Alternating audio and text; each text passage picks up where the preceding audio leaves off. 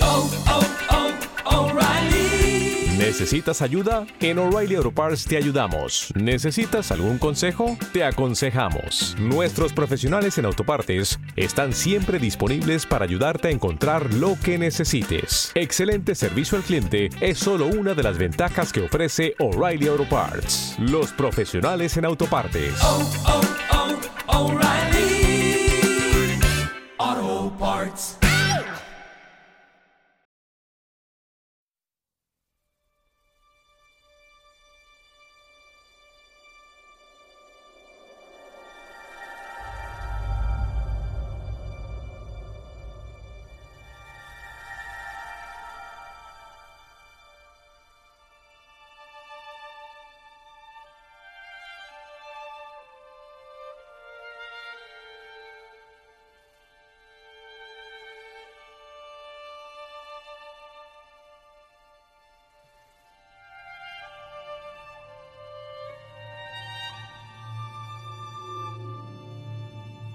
Entre mediados de los setenta y principios de los ochenta, Italia era un polvorín.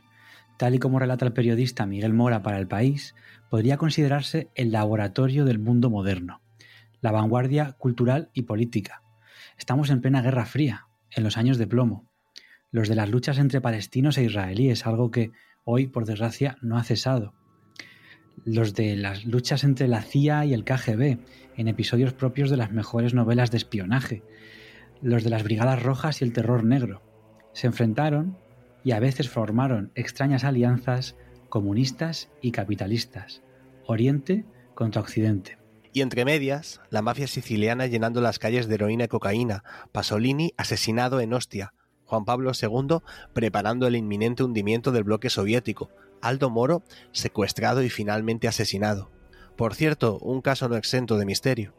La matanza de la, de la estación de Bolonia, perpetrada por terroristas de extrema derecha, Celentano y el arzobispo Paul Marcinkus, dando alegría a las finanzas de la Santa Sede, la quiebra del Banco Ambrosiano, el asesinato de Roberto Calvi haciéndolo pasar por suicidio en un puente de Londres, y el de Michele Sindona, banquero de la Cosa Nostra, un poco de veneno en el café.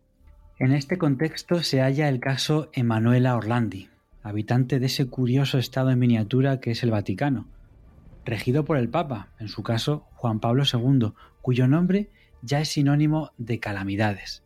Su antecesor, Juan Pablo primero, fue uno de los papas más breves, pues la muerte se lo llevó el veintiocho de septiembre de mil novecientos setenta y ocho con tan solo treinta y tres días de papado.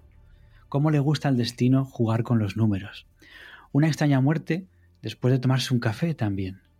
Una muerte fulminante de alguien de quien se dijo quería sanear las cuentas del Vaticano, destapar a los cuervos que se ocultaban tras una sotana, pero no pudo hacerlo. Ningún papa después ha intentado salirse del camino marcado.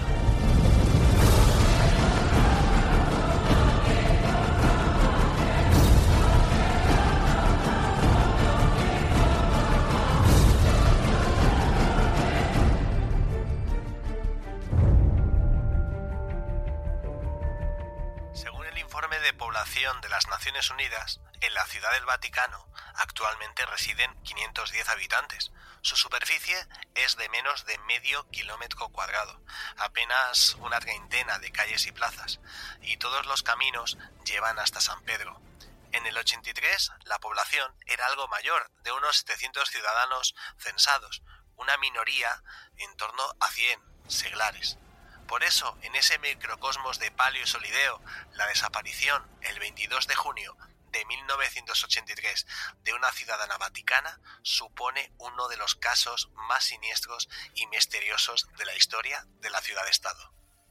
Primero, porque la víctima fue una adolescente de quince años, Emanuela Orlandi, cuya familia había trabajado para siete generaciones de papas. Y segundo, porque las implicaciones del caso llegan hasta el Palacio Apostólico. En los cuarenta años de investigación, el hilo del que han tirado los investigadores les ha llevado a descubrir los secretos menos virtuosos de la jerarquía vaticana, desde abusos pedófilos hasta blanqueo de dinero de la mafia, pasando por atentados islamistas y por una pugna contra la K G B para ampliar la influencia del catolicismo en la U R S S. Pero, ¿cuál es la verdad?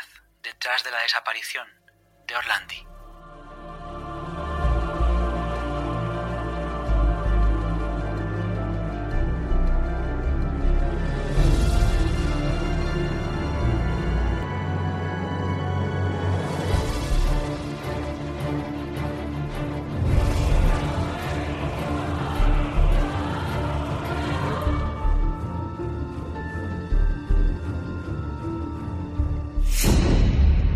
En cualquier instante, en cualquier rincón, Ecos de lo Remoto.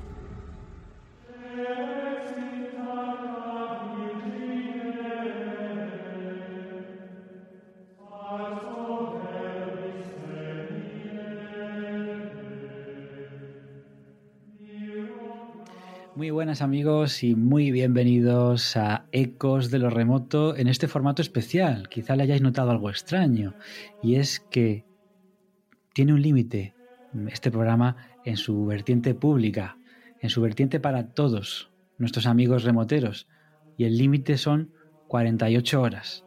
Después este programa seguirá estando ahí, pero pasará a ser un programa solo para mecenas con la etiqueta azul.